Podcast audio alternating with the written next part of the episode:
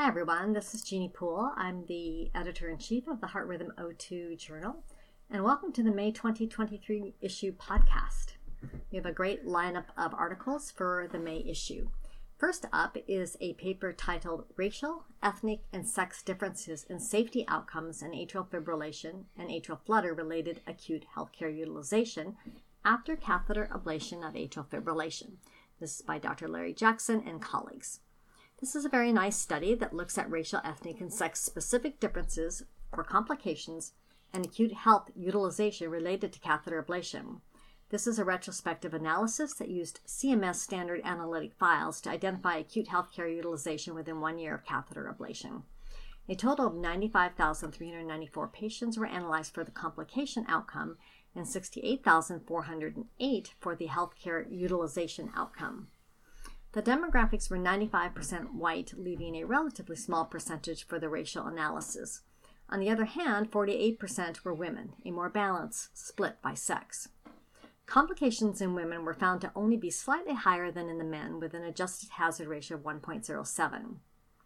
Black and Asian patients had a lower utilization compared with white patients, especially Asian men, who had a substantially lower risk with an adjusted hazard ratio of 0.58. The author's key findings are first, that in this contemporary cohort of U.S. patients 65 years of age and older who underwent AFib and atrial flutter ablation, women had a 7% higher risk of complications compared with men, which stemmed primarily from a higher rate of complications amongst white women. Second, atrial fibrillation and atrial flutter related acute healthcare utilization in the post blanking one year period was 13% to 33% lower in Black, Asian, and Hispanic individuals compared with white individuals. And finally, the most common complications post atrial fib and atrial flutter ablation were congestive heart failure, urinary tract infections, thromboembolism, and pacemaker insertions. The second paper up is also very interesting. It is titled Long Term Outcomes of Successful Left Atrial Appendage Occlusion with Focus on Stroke Prevention 10 year follow up of a single center registry by Dr. Moniek Maarse and colleagues. These authors looked at long term patient outcomes after successful left atrial appendage occlusion in a single center registry. The authors looked at consecutive patients who had undergone a percutaneous LAAO. They then identified thromboembolic and major bleeding event rates and compared them to the expected rates using the CHA2DS2-VASc and HAS-BLED scores. They also looked at the use of antiplatelets and oral anticoagulant use during the follow-up period. They identified 230 patients, of whom 38% were women, with a mean age of 69, a CHA2DS2-VASc score of 3.9, and a HAS-BLED score of 2.9. 218 patients, or 94.7%, had a successful implant with a follow up of 5.2 years. A little over half of the patients also had concomitant AF ablation. In terms of the outcomes, 50 thromboembolic complications occurred, of which 24 were ischemic stroke and the other 26 were TIAs.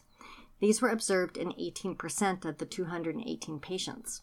When compared with the expected stroke rates using the CHA2DS2-VASc score, the ischemic stroke rate of 2.1 per 100 patient years represented a 66% relative risk reduction. Device related thrombus occurred in 2% of the patients. In terms of bleeding complications, 65 non procedural major bleeding complications occurred in 24 or 11% of the 218 patients.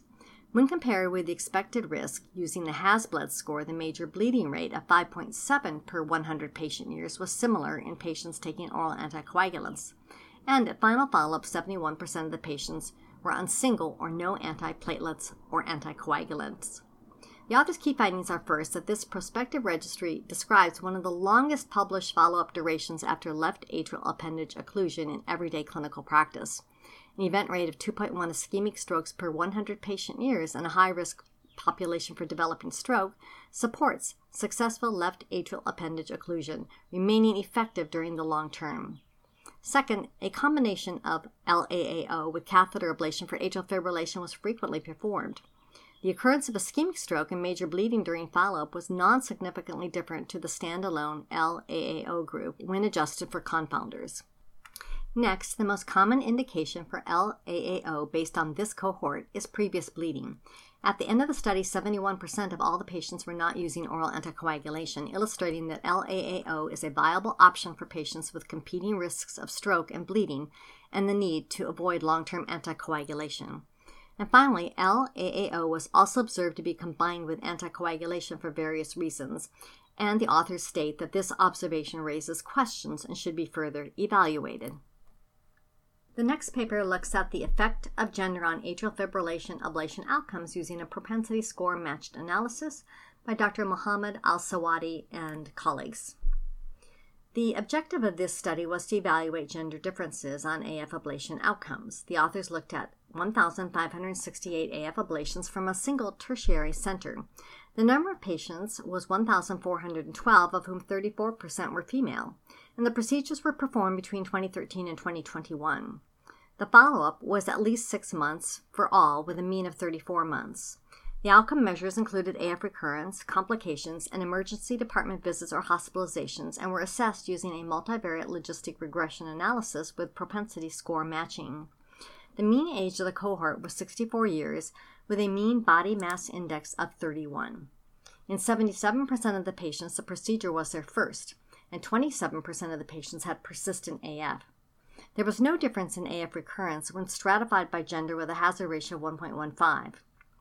For the propensity matched cohorts, who were matched for age, AF type, hypertension, diabetes, and BMI in a cohort of 5,888 patients, the authors did not identify a difference by gender for AF recurrence or procedural related complications.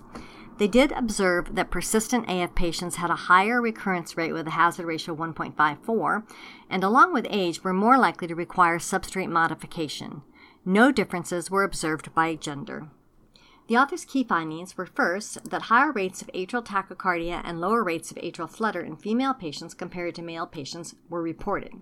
However, there is no difference in overall safety or efficacy outcomes between genders after AF ablation. Second, after propensity score matching, there was no difference in AF recurrence or procedure related complications by gender.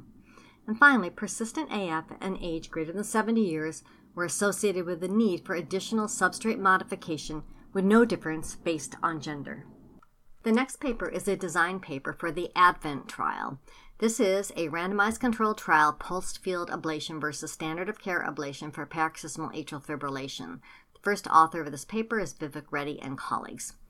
The background supporting the need for this trial is based upon the known thermal risks of PVI on non target tissues, and pulsed field ablation may reduce this risk due to preferential ablation of the myocardial tissue and reducing collateral damage.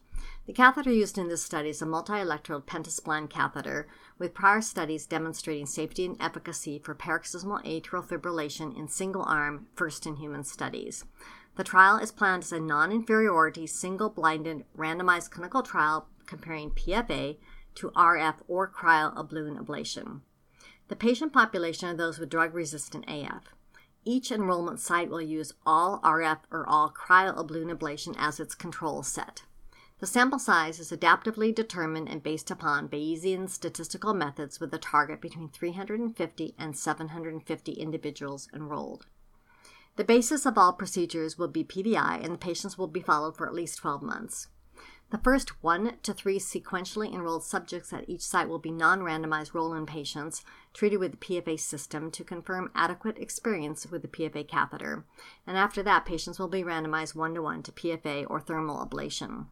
The primary efficacy endpoint is a composite of acute procedural success and freedom from any documented atrial arrhythmia recurrence, repeat ablation, or use of antiarrhythmic drugs after a three month post ablation blanking period. The primary safety endpoint is a composite of defined acute and chronic device and procedure related serious adverse events. The authors have also planned a subgroup of up to 80 sequentially enrolled randomized subjects at selected sites to undergo post procedural brain MRI scans for the assessment of silent cerebral events and silent cerebral lesions. These will all be analyzed at Core Lab. The author's key points are first that pulsed field ablation is a novel, non thermal ablation modality for performing pulmonary vein isolation and paroxysmal atrial fibrillation, and that well established ablation modalities, that is, RF ablation or cryoballoon ablation rely on the propagation of ablative thermal waves that can inadvertently impact structures adjacent to the myocardium. They also note that there is limited data in which PFA is prospectively compared with either RFA or cryoballoon, and to date there have been no randomized trials comparing the safety and efficacy of PFA against these other established ablation modalities. We congratulate the authors for the design of this important trial and we look forward to the results. The next paper is an interesting case report. The title is Transmural Lesion Formation After Left Atrial Roof Cryoballoon Ablation Insight from Simultaneous High Density Epicardial Mapping. The first author is Hiroyuki Kato and colleagues.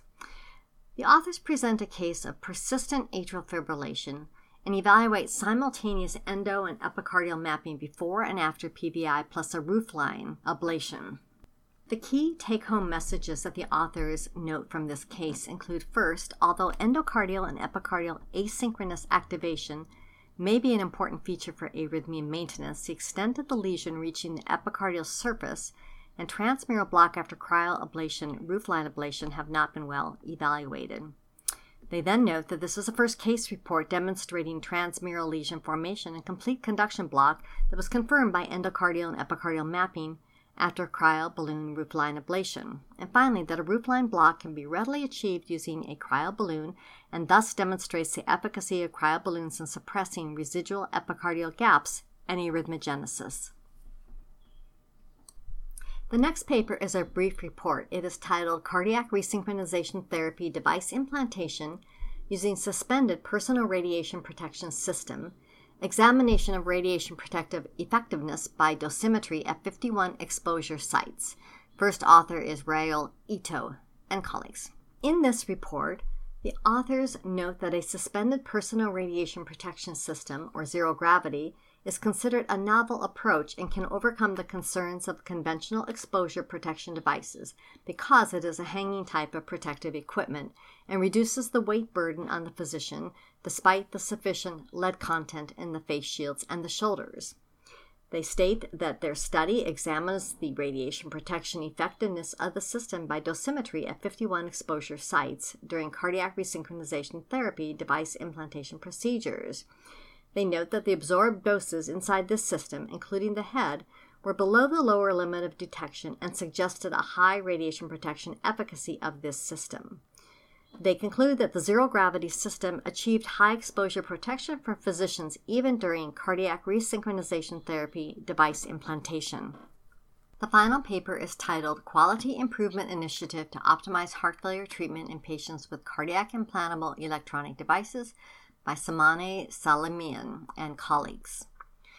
These authors previously looked at the eligibility, uptake, dose, and contraindications to guideline directed medical therapy in heart failure with reduced ejection fraction patients who had ICDs or CRTs. Two device clinics had participated in that trial in Vancouver, Canada. The authors identified that the uptake of angiotensin receptor neprilysin inhibitors and sodium glucose cotransporter 2 inhibitors was lower than expected, with greater than 50% of the patients not achieving prescribed target doses. This previously published observational trial formed the basis for implementing this report, which is a quality improvement program for optimizing the use of GDMT in patients in device clinics. Using the same patient population criteria, adults greater than 18 years of age with ICDs or CRTs were included from two sites. A trained clinical specialist performed chart review and the data was entered in a REDCap. The study included a pre intervention and intervention cohorts. The intervention group included specific referral, investigations, and prescriptions, or deferring the patient to a specialist who would co manage the patient. The pre intervention cohort included 227 visits and 207 patients, and the intervention cohort included 599 visits and 449 patients. The authors found that the proportion of patients on optimal baseline therapy on arrival at the clinic improved over the study time from 16 to 26 percent. The proportion of patients either receiving an intervention, referral, investigations, or prescriptions, or having care deferred to a specialist co managing the patient, such as cardiology, heart failure clinic, etc., was pretty constant without any major changes comparing before and after the reminders. On the other hand, prior to the reminders, a quarter of the patients had no intervention either without explanation or because they were considered to be clinically stable. With reminders, this proportion decreased to 10%. The response rate, that is, referral, investigations, and prescriptions, averaged 45% during the first half of the intervention period and increased to 55% during the second half. And finally, comparing post reminder care against the pre intervention cohort, the proportion of patients with no action decreased across all physicians. The authors concluded that despite significant improvement over time in prescription and titration of quadruple therapy in patients with ICD and CRT with HFrEF, significant care gaps exist. A system of reminders changed practice patterns in some care providers, and the proportion of patients without any intervention did decrease over time. The final entries for the May issue are a letter to the editor in response to that letter regarding the previously published paper titled Management of Inappropriate Sinus Tachycardia During Pregnancy. This completes my summary of the HRO2 May 2023 issue. Thanks so much for listening, and we'll talk to you next month.